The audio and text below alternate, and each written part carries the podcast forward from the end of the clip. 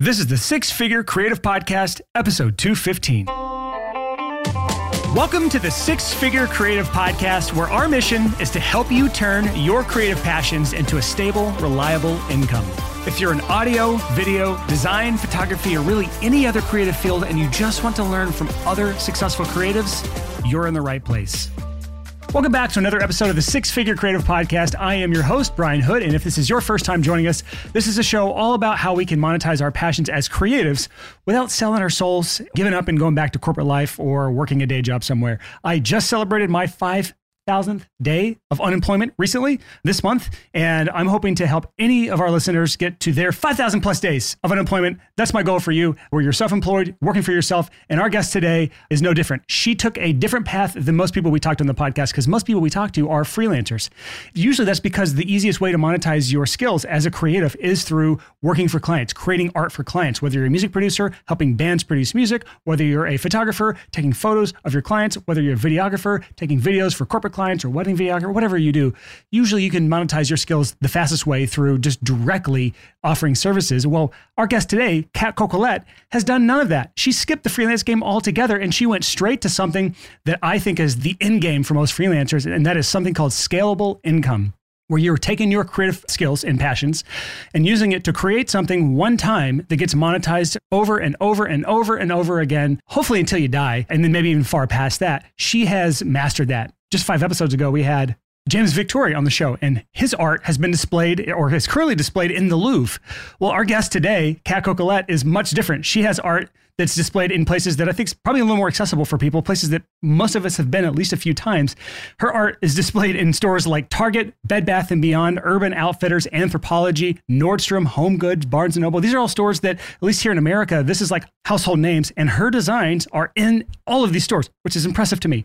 And she does it through something called a licensing model. So if you're doing any sort of art creation where you're creating assets, this is the episode for you because she has – mastered this, in my opinion. I don't think she even did the math on this, but I did the math live on the show. She has made as much as a half a million dollars per hour with her art. That's all I'm going to say about the show is we we dive into the deep deep weeds of how do you get started in licensing specifically as a designer but this really applies to anyone trying to do any sort of licensing deal as a creative. So this episode again we talk through how she has done that, how she has achieved the half a million dollar per hour mark as a creative which is utterly insane, but is achievable for her. And you might have a fraction of the success as her, but it's still, I'll take $5,000 an hour. Maybe not a half a million, but $5,000 an hour is pretty cool to me. But, anyways, this episode, we talked through everything from how she got started, how you can get started as a designer, how do you get clients, how do you get placed in these stores, how do you get an agent if you want one, how do you build your personal brand so that all of this can all work together. This episode's all got this chock full of great stuff from Cat Coquillette. So, without further delay, here's my interview with Cat. Thank you so much for coming on the podcast. Yeah, I'm happy to be here. Thanks for inviting me. I want to start at a place that I usually don't start interviews. And this is a place that I feel like is good for your story because there's a really overused quote from Stephen Covey that says, begin with the ending in mind. And I would love for you to talk about, before we even get into what you're doing and how you're doing it, because I've already gone over, over a lot of our story in the intro you're one of the unique people that I found has built your business around your life and not your life around your business, which I think most freelancers are the other way around, where they set up their entire lives from where they live to what they're doing from day to day, all based on what they need to do for their clients. And because of your unique business and what you're doing, you've actually set it up to where you have so much freedom in your life to do all these extraordinary things. And I'd love to talk about what your lifestyle looks like because you are what some people would call like a digital nomad and you have so many cool things you're doing. And I'd love for you to just talk a bit about what this business you've created has allowed you to do. Oh, yeah. So, my one of my biggest priorities is just autonomy. I want to be able to do what I want to do when I want to do it. And so that's how I've structured my business is to give me the opportunity to do those things. So the way I live my life now, I, I don't like doing a lot of meetings. So I, I rarely have meetings on my calendar because I just don't work with clients that request that. I travel 24 7 full time. That's a really important thing in my life. So I want to make sure that the way that I run my business and my day to day is able to fit that in. So yeah, I've been a full time nomad living out of a suitcase for about seven years now. So, yeah, all, all over the world, lots of different experiences. And as long as I have a good Wi Fi connection, I can pretty much do my job from anywhere. So, just working on my laptop as I go. And I was looking at your Instagram earlier before this interview started, and you were in, you were like hiking through Switzerland just a couple weeks ago. You've got a cold now, which you told me about. I was like, what if that came from your from being in the Swiss Alps? You were in Spain not too long ago doing a wonderful workshop, like a painting workshop. You use the travel as an inspiration for your art that you create. And I feel like that if you were not able to do this lifestyle, it could be more difficult for you to keep up the amount of creativity that you're putting out because you put out a lot of art like more than most people. You are prolific in your art creation. And from what i've seen it seems like that the travel that you do and all the things that you're seeing and experiences you're having help with the art creation Oh, absolutely. I mean, some of my best sellers in my portfolio came directly from inspiration I had while I was traveling. In 2016, 2015, I went down to Peru to hike the Inca Trail to Machu Picchu. And of course, there's alpacas and llamas, you know, all over the place. I probably had like 200 photos on my camera roll on my phone of just llamas and alpacas. And so I watercolored this series of alpacas. And that was my bestseller for about two and a half years because it just, I put that in my portfolio right at the beginning of that big alpaca trend we saw in 2016, 2017. Um, yeah, I was in the Vatican last summer. Um, right before I hosted a retreat in France. I spent a few weeks in Italy beforehand, photographed a lot of works of art from the Vatican, turned those into color palettes that were inspirations for some new pieces I created. A lot of stuff from nature, a lot of inspiration from museums I visit around the world, and it all just gets added into my art portfolio. So not only is it a licensing portfolio for bedding at Target or Urban Outfitters, it's also kind of a snapshot of my travels around the world. I've seen that in the art that I've seen from you. I see like you have different collections from like a tropical collection, and that was from your time in in places like Southeast Asia where you're around the tropical environment. And in the art I see when I'm looking at your portfolio, I feel like there's some story or some location attached to some of that art. And I just love that you've not only have you built a life that I think a lot of people would likely envy, but you found a way to tie it back to business so that I don't know if you can do this or not. This is not a, she's not a CPA. I'm not a CPA, but I imagine you can write off some of your trips from a business perspective because it is an inspiration for the art you create that you're directly monetizing. Yeah, absolutely. My CPA has given me permission to, uh, you know, we go through all the write offs and he's like, yep, this can be written off. No, you can't write off coffee at a coffee shop, but yes, you can write off travel in some situations. So yeah, and I'm not an artist per se. Like the creativity I have is all in music production and audio and and now more in content creation, this podcast and things like that. Even I like I can get stifled in my creativity just sitting at home all day every day like everyone has been doing for the past couple years with COVID when it hit. And even you you likely had to hunker down in one spot for a long time during the COVID years. My wife and I were excited. We're just a, a couple weeks away from leaving for our our trip to Bali for the fall and we don't have a return for that. And part of the goal for that trip is to just be re-inspired and and just have new experiences and inspire me to create more content and just I, don't know, I just change the energy in the environment that I'm in in order to help my business grow.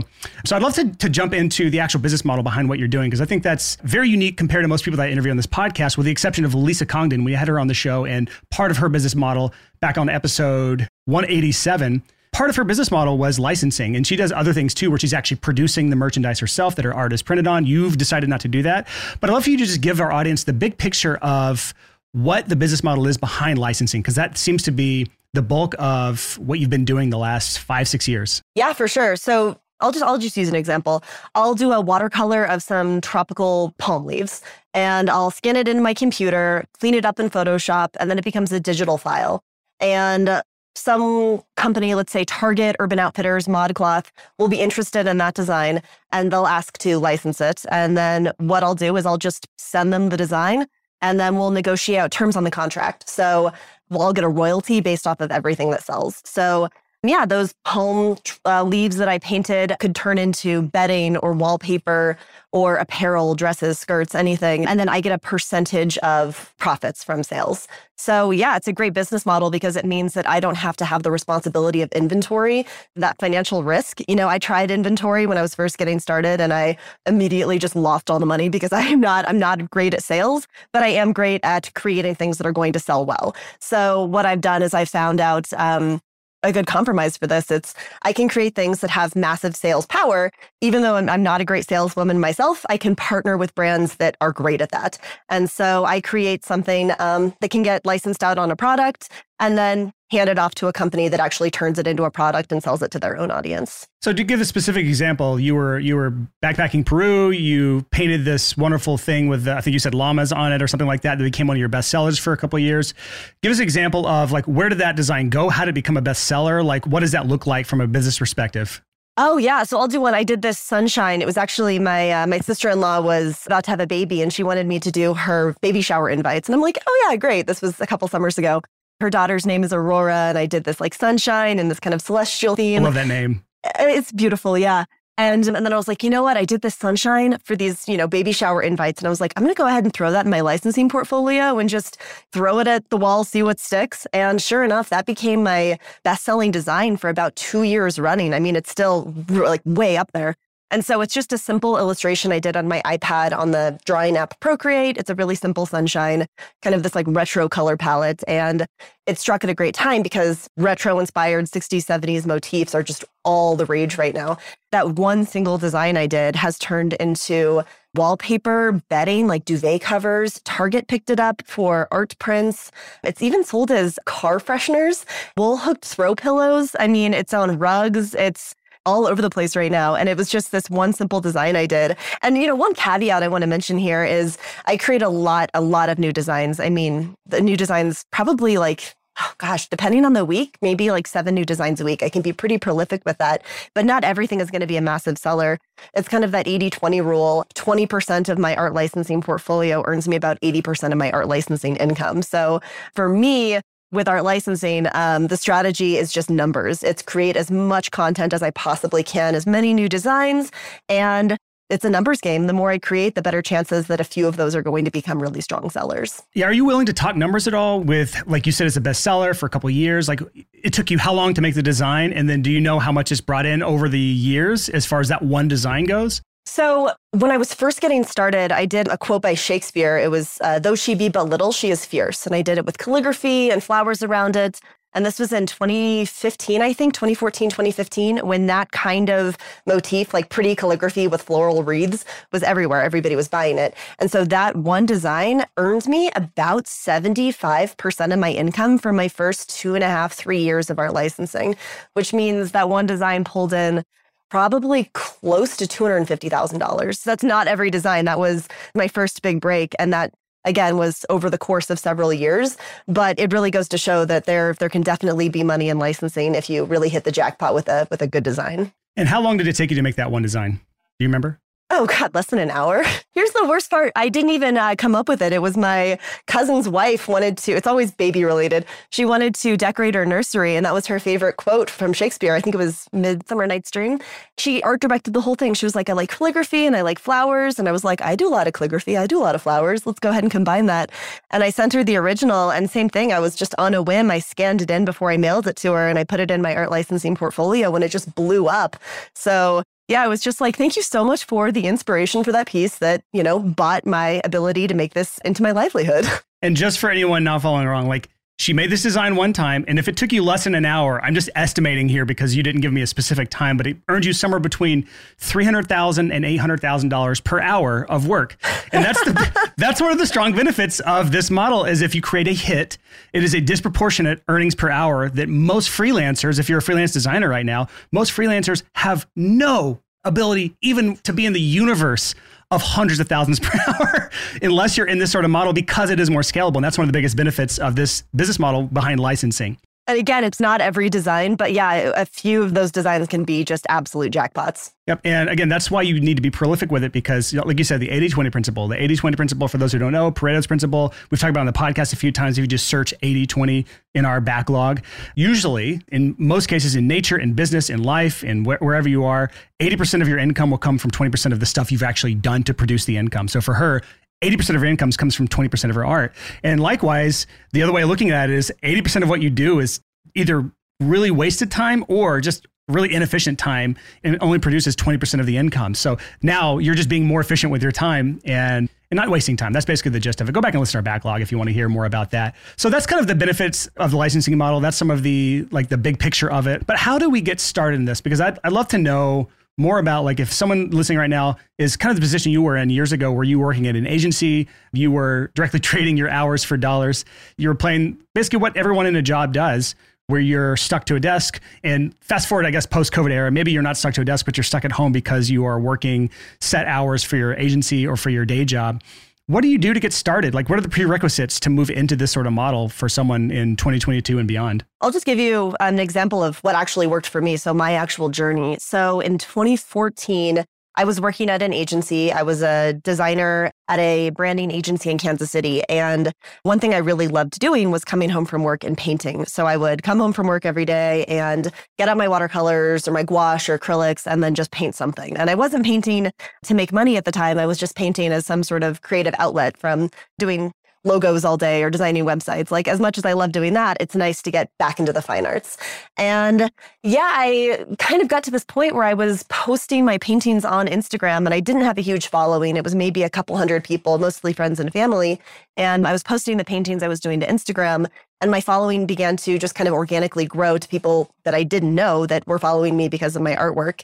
And yeah, those people were asking if they could purchase the originals or get art prints. And it had never even occurred to me to monetize my artwork before. I went to school to be a designer. I'm a designer now. This is my career trajectory as a designer, and fine art didn't really fit into it.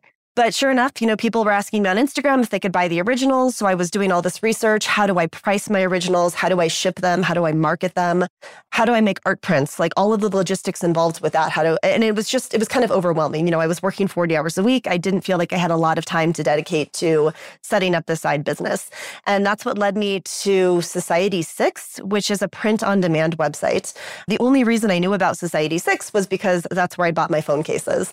If you're not familiar with Society 6, it's an online platform where you can go and buy art prints, coffee mugs, wallpaper, tapestries, bedding, many, many home decor products, fashion and whatnot. And they're all designed by artists from around the world. And so what happens is anyone can start a shop on Society 6 upload their designs, set their margins, and then that design becomes live on that website. And someone can purchase, let's just say, a, um, a sticker or a coffee mug with that artwork on it, and then you'll get a percentage of sales we actually have a big like shelf with two doors that are it looks really cool that my wife ordered on there. So yeah, we've actually used it before. We probably have one of your designs on like pillows in our house or duvet colors or something because I'm not the designer of this house, the interior decorator. My wife is, and she's a fan of yours. So I think that there probably is something in this house of yours on there. But continue the story. Society Six, continue. Sorry. Oh, that'd be great. That'd be great. Um, yeah. So I started um, uploading my designs to Society Six, and then I drove that Instagram traffic to Society Six. And I was like, if you want to buy art prints of this acrylic donut painting, here's where you can go do that. It actually blew up faster than I thought it would. I remember my first sale was was a phone case and a shower curtain. It was in the same purchase, and it was the first time that I ever realized that someone would actually pay money for something that I painted. It was just um it's kind of this limiting belief I had about fine artists can't make money. You're a starving artist and that's if you pursue fine arts, that's what's going to happen. And I realized, oh God, maybe that's not the case. Maybe people actually do want to purchase this artwork. After all, I bought phone cases from that website. So why wouldn't someone buy one of my designs? So within three months of having my work on Society 6, I was making enough to pay my rent in Kansas City. And within six months, I was making more on Society 6 than I was at my full time job as a designer. So yeah, the writing on the wall was there, and I really saw that potential. And that was just one print on demand website. There's a lot out there. And so what I started doing was shotgun approach. Let's find as many different print on demand websites as possible, upload all of my work, and then see what really begins to take off. Most of them didn't work out, but some of them did. Redbubble was another one that did really well for me. Mixtiles is one. So there's, you know, there's a lot of different print on demand websites, but yeah, a few of them did really well. So, what happened there is that kind of afforded me the opportunity to one, leave my job, which was sad. I did love my job, but ultimately I wanted to dedicate my time to this new opportunity that really I didn't see any ceiling on it. There were no restrictions. I could really push this as much as I want to take it. So I left my job, focused on print on demand entirely. And what happened is because I was so successful with these print on demand websites, my artwork was all over the internet. My name was associated with everything. I kept my signature, which is very legible, Cat Coq, C A T C O Q, on all of these pieces so that if um, a brand or a company or an individual bought one of my items, they could easily Google me, find my Society 6 shop, and then buy more things. So yeah, it was it wasn't very long before actual big brand consumer companies began reaching out to me because of the success I'd had online through print on demand. So Urban Outfitters was my first one. I was actually going through security at LAX about to um, get on a flight to Tokyo and I got this email on my phone from Urban Outfitters. It was a buyer there that wanted to license one of my designs. And I just completely freaked out. I don't know if I screamed, but I did have to do additional screening with security. So I probably did something. It's always good to get a burst of massive energy when you're going through the security line at LAX they're already eyeing you suspiciously, and then all of a sudden you get tense and you're really excited, and your eyes are darting around, and all of a sudden you're getting pulled aside for additional screening randomly, obviously. right. I mean, I, I was clapping and I was jumping also. But I was super excited. It was my first big licensing deal. And so, yeah, I spent that whole flight to Tokyo just like on the notes section of my iPhone, just revising my my response. I was just like, oh, yeah, I do licensing deals all the time. So, blah, blah, blah. And I'm like, nope, delete that. um, Yeah. And so that was my first big break. And then once I got to have that brand association with Urban Outfitters, a lot of others just kind of fell into place. Like Target came after that, Home Goods, TJ Maxx, Bed Bath and Beyond, Nordstrom. And so that really kind of had a snowball effect. So yeah, and it all started with print on demand. Let's unpack this a little bit because I don't want this to sound like, uh, you know, I put it on Society Six, fast forward, yada yada yada, the Seinfeld thing, and then I'm I've got it, I'm in Target and everywhere, and everyone knows my name. So I want to I want to dissect this a bit for anyone that's like, well, that sounds easy because it's not easy, but there's also like some steps that you're doing. I'm, I'm going to unpack what I've noticed here from my research on you, from what you've said, and what I did before this interview. So step one is first be good at what you do. You're good at what you do and if you're bad at what you do it's going to be harder for you all this other stuff to work. So step one be good. But beyond that like you were sharing all of this stuff without hopes of monetization and big dreams of money money money in your in your eyes. You're just doing this on social media in your spare time, like all the stuff you're creating for fun, the art you're making for friends, the art you're making for your friends' baby showers or whatever, the art you're making when you're sad, when you're happy, when you're traveling, when you're stuck at home bored, like all this art you're creating, you're sharing as you go.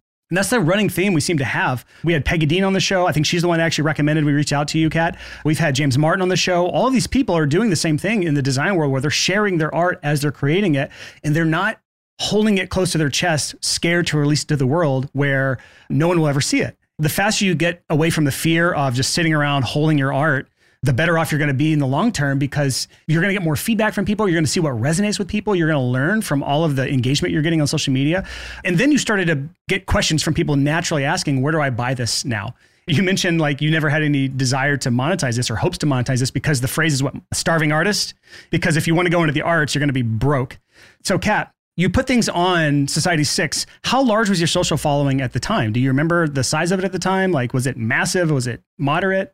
It was under 500 people. So honestly, I want to go back to what you just said. You really hit the nail on the head there. I made myself incredibly open to opportunities. So everything I was doing, I didn't really know where it was going to go, but I knew that I wanted it to go somewhere. And so I was like, okay, how do I optimize for whatever potential this could take. And so, like, one thing I did is I had my contact information on all social media on my Society 6 shop. So, if someone found um, one of my paintings on Society 6, it wouldn't be hard to contact me. My email address was right there. Even what I mentioned earlier of getting involved with as many print on demand websites as I could, I mean, that was that was really boring. That, takes a lot of time. You sit there and you wait for uploads, you type in keyword tags. Like it's not fun. Uploading is, is just one of the most boring things of, about my job, but it's necessary. It's one of those things where you've got to put yourself out there. Going back to that first post I made on Instagram, I think it was these donuts that I painted in acrylic. I was terrified to post that picture on Instagram because I felt like an imposter. I'm a designer, you know, like I'm about to be an art director at my job. Like if I get this promotion, like I don't go home and paint donuts. That's like not what art directors do. and I had this this extreme limiting belief about what what if people think this is a shitty painting. That was terrifying. And then I got to this point where I was like, you know what? I'm going to post this painting on Instagram and just see what happens and it i had like two glasses of wine and i'm like here we go it was it was really terrifying to put myself out there like that but what I learned is no one really cares. Like no one's judging you for putting, you know, a half finished painting or, you know, a drawing that doesn't look absolutely perfect. Everyone's more concerned about themselves rather than what everybody else is doing. And that was a big moment for me. So sometimes I get asked, what is my best advice for aspiring artists? And my best advice is just like to put yourself out there and get started with it. Because I mean, I'd been painting since since I can remember. I was painting in college, I painted after I graduated, and I just never shared that publicly with anyone. It was something I always held close to my chest.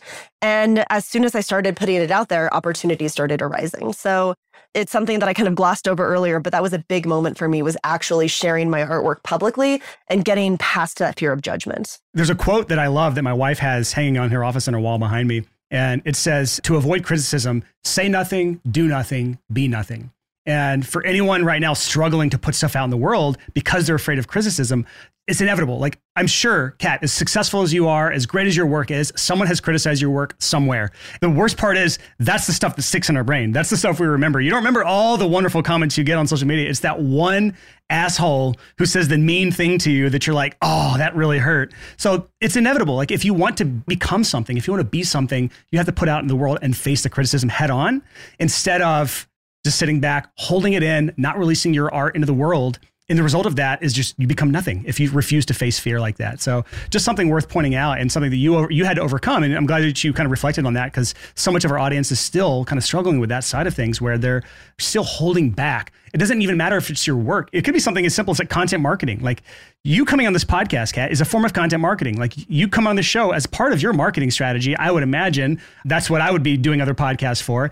But you could just as easily avoid doing this stuff for the same fear. So it's not all art. Sometimes when growing our businesses, we still have to overcome these fears that hold us back from facing things because we're afraid of either looking dumb or saying something stupid or or coming across as not as smart. And like you had a cold right now. You have a cold right now. And you could have easily said like you you had to reschedule a couple times. You could have easily canceled or whatever because you're like I don't want to show up with like maybe lower energy than normal because I'm sick and I might cough. You know, like these are all things that could hold normal people back. And you said, you know what, I'm just going to do it anyways. Maybe I'll have to cough off camera for a second. Maybe I'll have to take a break every 10 minutes. But but then you realize like I talk for like four minutes straight when I'm dissecting something, so you have plenty of room for your voice to kind of recuperate. You know. But let's continue on this conversation because I want to talk about marketing yourself and attracting partners to you because you you talked about your first partner was Urban Outfitters, a household name here in America as far as clothing and, and home goods store. I guess they've kind of shifted to home goods now that I think about what their inventory has. And I imagine you don't just create great art and then all of a sudden those brands start contacting you out of nowhere. Like there's a few things that people like that look for before they start to reach out to you because this person came to you. So talk about what do these licensing partners look for in people they want to license artwork from?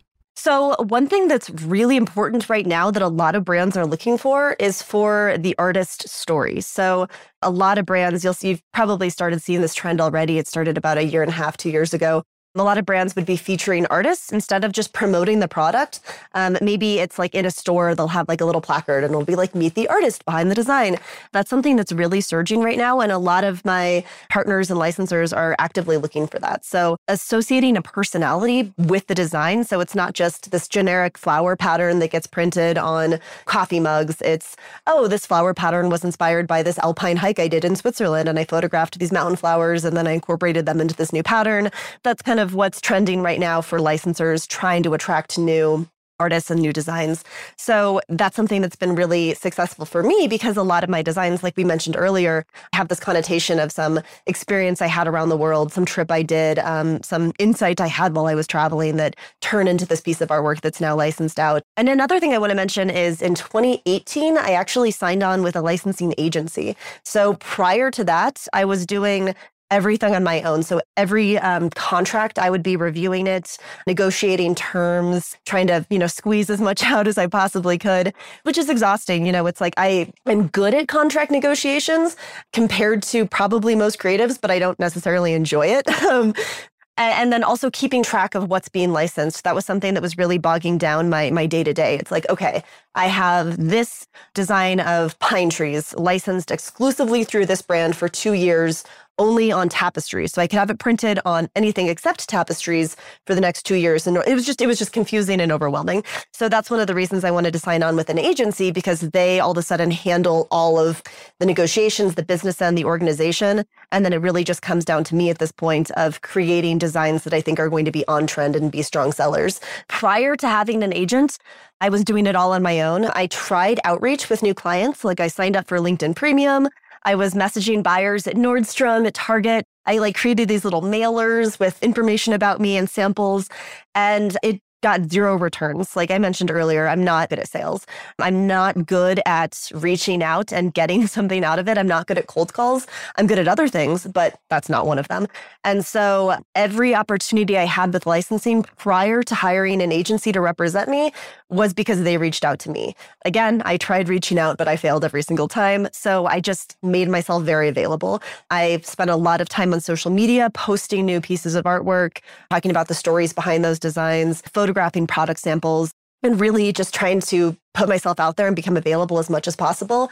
And then since I signed on with an agency in 2018, they go out on my behalf now and they're looking actively for partnerships. They're talking to Target, they're pitching new work of mine, and I can just sit back, create new designs, and do what I'm actually good at, which is creating designs that are going to be strong sellers. So, yeah, finding those partnerships has been really, really helpful for my brand and my growth. It's hard to do everything on your own. So, one thing that's really worked for me is partnering with people that are going to do it better than I could. I tried inventory when I was first getting started and I just I mean, it was just like flushing money down the toilet. I purchased coffee mugs and tote bags and I paid for screen printed posters and I tried selling them on my website. I tried selling them at like craft shows that I went to. And it was just a waste of time and money. Like it wasn't it wasn't my strength. I wasn't talking to my audience. Like it was just wasn't working out. And so i was like okay well i know that these are good designs but i'm not good at actually selling them. So let's find someone that's going to be good at the sales part. And i've kind of you know implemented that idea into many parts of my business. I wasn't good at outreach to clients. Okay i'll work with an agent and then they can do that on my behalf. I wasn't good at sales so i'll work with brands that already have that audience built in and they're known for selling to customers. Even with like my my tax stuff like my finances it's i don't want want to handle my taxes on my own. Many people hire a CPA for that, including me. So it's it's that idea just applied to many different aspects of my business so that I can focus on what I am uniquely good at. And this goes back to what we were talking about at the very beginning of this interview, where I talked about begin with the ending in mind, that Stephen Covey quote that gets overused everywhere because it's a great quote.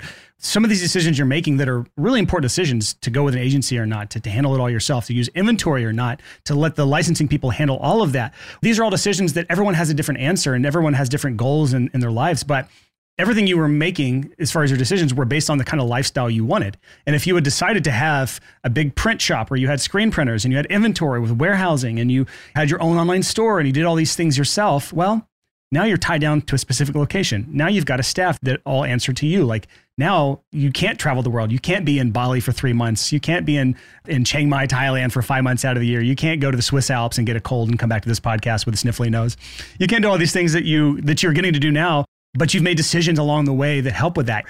You could be probably earning more than you are. You could have a bigger business and you could grow bigger and, and better, but that's not your goal. At the end of the day, you, again, your business serves your life. Your life does not serve your business. And that's the big takeaway, I, I think, when I look at your business is how well you shaped that and prioritized that the right way. Going back to a couple things here that I wanted to bring back up from stuff you said earlier was you first built kind of a social following, just posting your work like as you go, and you're great at what you do, which is part of the reason you were able to grow. But also, you were selling stuff and proving that your art does sell on Society6 and Redbubble and the other ones that you mentioned. Only then did you attract, I believe, the first brand deal, and eventually you attracted the agency. But I believe from something you said before, these brands don't want to just have your designs on their stuff. They're like promoting artists. And I, I saw on your social media page, I sound like a boomer. I saw on your Instagram.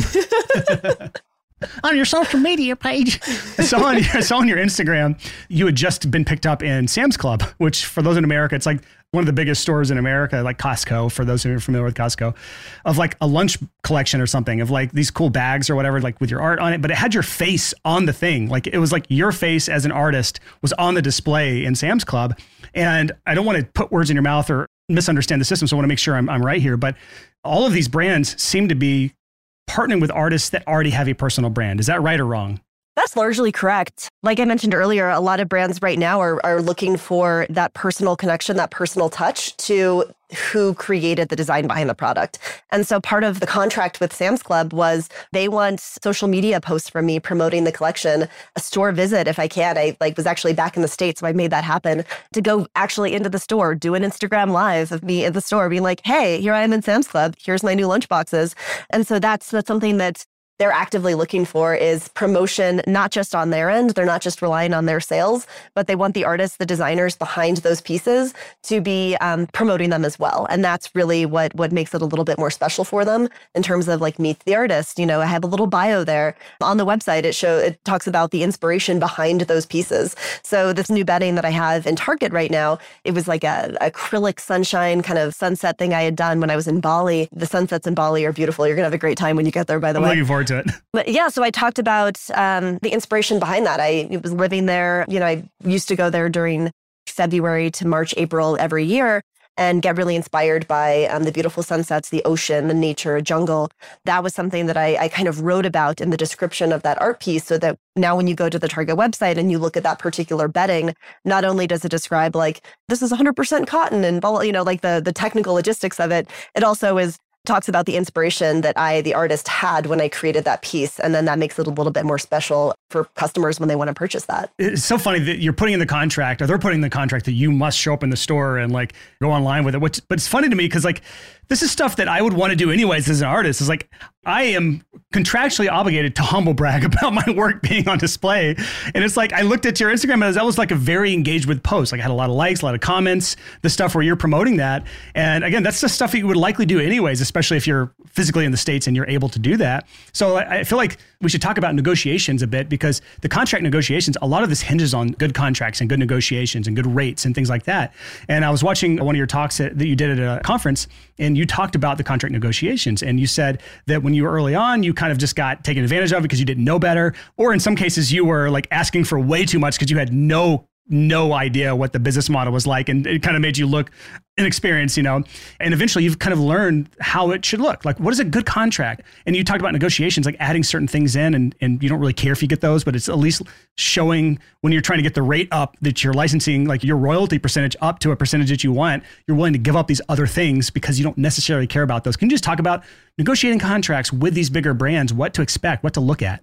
Yeah, I mean, it, it was definitely a learning curve for me because I didn't go to school to learn business contracts or licensing contracts. I hate contracts personally. Oh God, they're awful. It's a necessary evil, I know. But um, yeah, the negotiations, that was something that I was like, okay, first and foremost, when I was starting out, I was thinking, okay, negotiations are just about that royalty rate. So I want to get the highest percentage possible. By the way, for licensing, it's in store licensing, it can range from like 2.5 to maybe 10 or 11%. So you're not making, you know, 50, 70%, which is what I was asking for at the beginning for sure. And then, you know, it's just no email response back because like clearly this woman has no idea what she's talking about licensing. But yeah, so once I kind of understood, okay, these are the normal licensing rates. This is what I should be kind of asking for. I realized that I could also ask for other things in the contract that would benefit me and they wouldn't be hard for the company to say yes to. So like, for example, I would ask for product samples. So if I'm negotiating with Target or Urban Outfitters for something, I would ask for them to ship me products. And I would always say, so I can photograph and promote on social media, promote the collaboration. It's not just for me to have selfishly, it's for me to continue promoting this collaboration. So it's a win win for both of us. And that's easy for the client to do. They would always say yes. One thing I would also add into my negotiations was my copyright or my signature has to be visible on every single product that gets printed without exception. And so that's one that not a lot of artists know to ask for, but that's that was so important for me, especially at the beginning, because that's how I got that brand recognition and really built up my brand. Other things I asked for would be like social media shout outs. So if the company that I was in contract negotiations with had a big social media audience, then I would try to leverage that. I'd be like, okay, I want you in the first month of this new collaboration to do at least three social media posts where you tag me in the first two lines of the caption. Don't bury it at the bottom. You know, like little things like that you can add in. I asked for features in their email newsletter, features on the homepage. Yeah, a lot of these things that were easy things for the companies to say yes to. And that also gave me more bargaining chips also. So it's like if they couldn't do something, like if they already had their social posts, you know, figured out for the next month and a half and they had to say no to that, then that gave me more leverage to ask for a higher royalty percentage. So my advice for anyone going into licensing contract negotiations is you can be really creative with what you ask for and look for things that is easy for that company to say yes to and that can benefit you massively. And so that's kind of where I was when I was first getting started with it. And now there's things baked in too where companies are doing the same right back at me at this point. So like the social media thing, go to Sam's Club, do an Instagram live, talk about these lunch boxes. Artist Q&A videos are something a lot of companies are wanting right now. So for a lot of new collaborations I do, part of the contract is that I have to film a video of myself talking about what inspired the collaboration, what inspired these designs, and then post it to my YouTube channel or post it on, you know, an Instagram reel or something like that and share with them. And again, that's that's a win-win for me because you know, okay, it's annoying to have to do an Instagram live. Like no one likes doing those, but um, it's really beneficial. It's good for marketing. It helps get my name out and get my brand out there. And it's something that the client is asking for that I can easily say yes to. You know, while we're talking about contracts, something I want to point out real quick is when I was first getting started with contracts, I got lucky. I didn't know this, so I'm going to share this now. If you're going to be licensing out your intellectual property, whether it's a song you wrote or a design you created or, you know, a, a script you wrote, make sure that that contract includes that you own the intellectual property, you own the copyright to that. You're never transferring the copyright, you always retain that. And so luckily my first few contracts, they had that in there, but I didn't know to look for it. It wasn't until later when I was like actually getting better at contracts and I was doing a lot of research on contract red flags and I was like, oh, wow, I, I didn't even know that I should be looking for that. But apparently, that's the most important thing in a contract for licensing is that you always, always own that copyright. You're just temporarily leasing out your intellectual property based on the terms of that contract. And that's really important if you happen to license out the Grand Slam design, the, the one that brought in a quarter million dollars for you over the, those years. If you transfer the copyright, you no longer can collect any royalties from that. Is that right? Like it's theirs now right? And it wouldn't even be licensing at that point. I mean, when you transfer your copyright, that, that's called a buyout. So you no longer have any rights over that that design. And just to be clear, in contracts, you also have exclusivity and non-exclusivity. And exclusivity means that that company is the only company that can license this design based off of the stipulations. Like you don't give just full exclusivity. You put terms on there like only for one year or two years, only in North America, only on these particular products. You know, you can really stipulate what that exclusivity means, but you can license things exclusively and then still own the copyright to that piece. That's great. So, just to go back a little bit, because I, f- I feel like so much of this entire business model hinges on this, and I don't, I don't want to to sweep this under the rug or like ignore this and not give it the, the amount of time it deserves. It just keeps coming back to personal brand. Like everything you do comes back to personal brand, and you've built a really good one for yourself. And you're, you're doing a couple things that I think are really smart. You're building a, a snowball, or you can call it a flywheel, or whatever you want. And just to point this out to people that maybe didn't catch this, you have your social media following. You also have an email list. I don't know if that's a big part of what you do or not, but I know my my wife was like, I just got an email from Cat today, so like I was like, okay, so she obviously has an email list that she's utilizing in some way, shape, or form. Is that a big part of what you're doing as well, or is it mostly just social media? Oh man, email is huge. I prioritize email over any social media because that's something that I actually have equity over. Like, no one can take that away from me. No one can take those emails away from me. Whereas my Instagram account could get shut down tomorrow for some arbitrary reason, and I have no control over that. So, we actually had Peggy Dean on the podcast back in episode 201, which was back in May. And she said the same thing. She's got an Instagram following of like a quarter million people at this point, I think. I, don't quote me on that. But she has a mailing list of 60 or 70,000 people. And she says that is by far more valuable than her social following. To me, it's just minutia at this point because at the end of the day, you've built a brand for yourself. Doesn't matter if it's on social media, doesn't matter if it's on email. I would always prefer email personally myself. I don't really play big on social media. I, I do the email thing for sure. But you do this really cool thing, this the flywheel effect that is when you get a client that has a large following, you get them to post about you, which grows your following, your personal brand. And then you use that same personal brand in contract negotiations to help promote your partners. So for every partner you get, your brand gets bigger and then you have more clout to use in your contract negotiations. I have a screenshot here from your website that says my artwork has gotten my licensing partners featured by New York Post, Teen Vogue, Good Housekeeping, HGTV, Ellen, Hilary Duff, all these big brands or media companies or whatever are featuring the people that are licensing your work. And part of that, I would have to imagine, comes from this big social following that you've gotten. So when you can help your partners win, now they're more attracted to you. And so when you are just another designer on Society 6 and you have no social following, you're basically a commodity at that point. It's he or she who has the best design probably wins. But with you, I don't mean this with any disrespect, but you don't necessarily have to have the most groundbreaking, amazing design. Yes, it helps, but the personal brand helps elevate any designs you have above everyone else. And I feel like anyone listening, like the artist brain is like, I don't want to do social. I don't want to build a brand. I don't want to have an email list. I don't want to do all these things.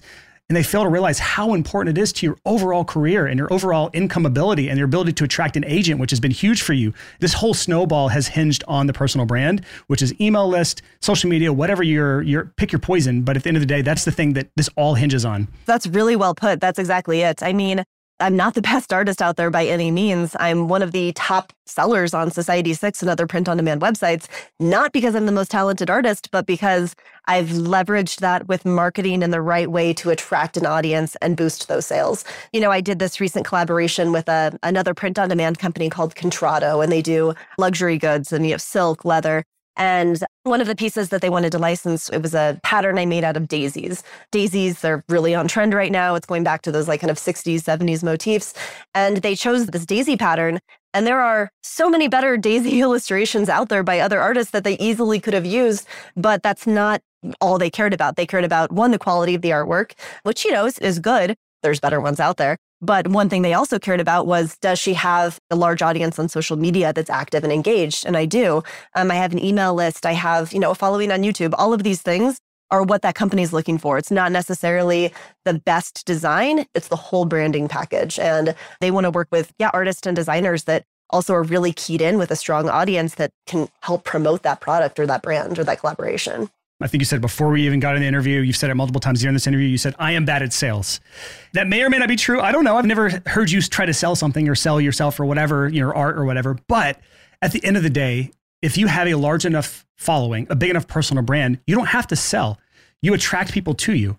So at the end of the day, it doesn't matter how good you are at selling you've built a big enough brand and a big enough following, a big enough name for yourself, and you have a good enough portfolio of work, a good enough body of work to where people are now attracted to you. You don't have to sell anymore. Now you're just cherry picking the deals and the licensing deals that you want. And it's a completely different game that you're playing versus a freelancer who refuses to build their personal brand. And now it's all based on sales, quality of their work, and differentiating themselves from the person down the road who's offering the exact same thing.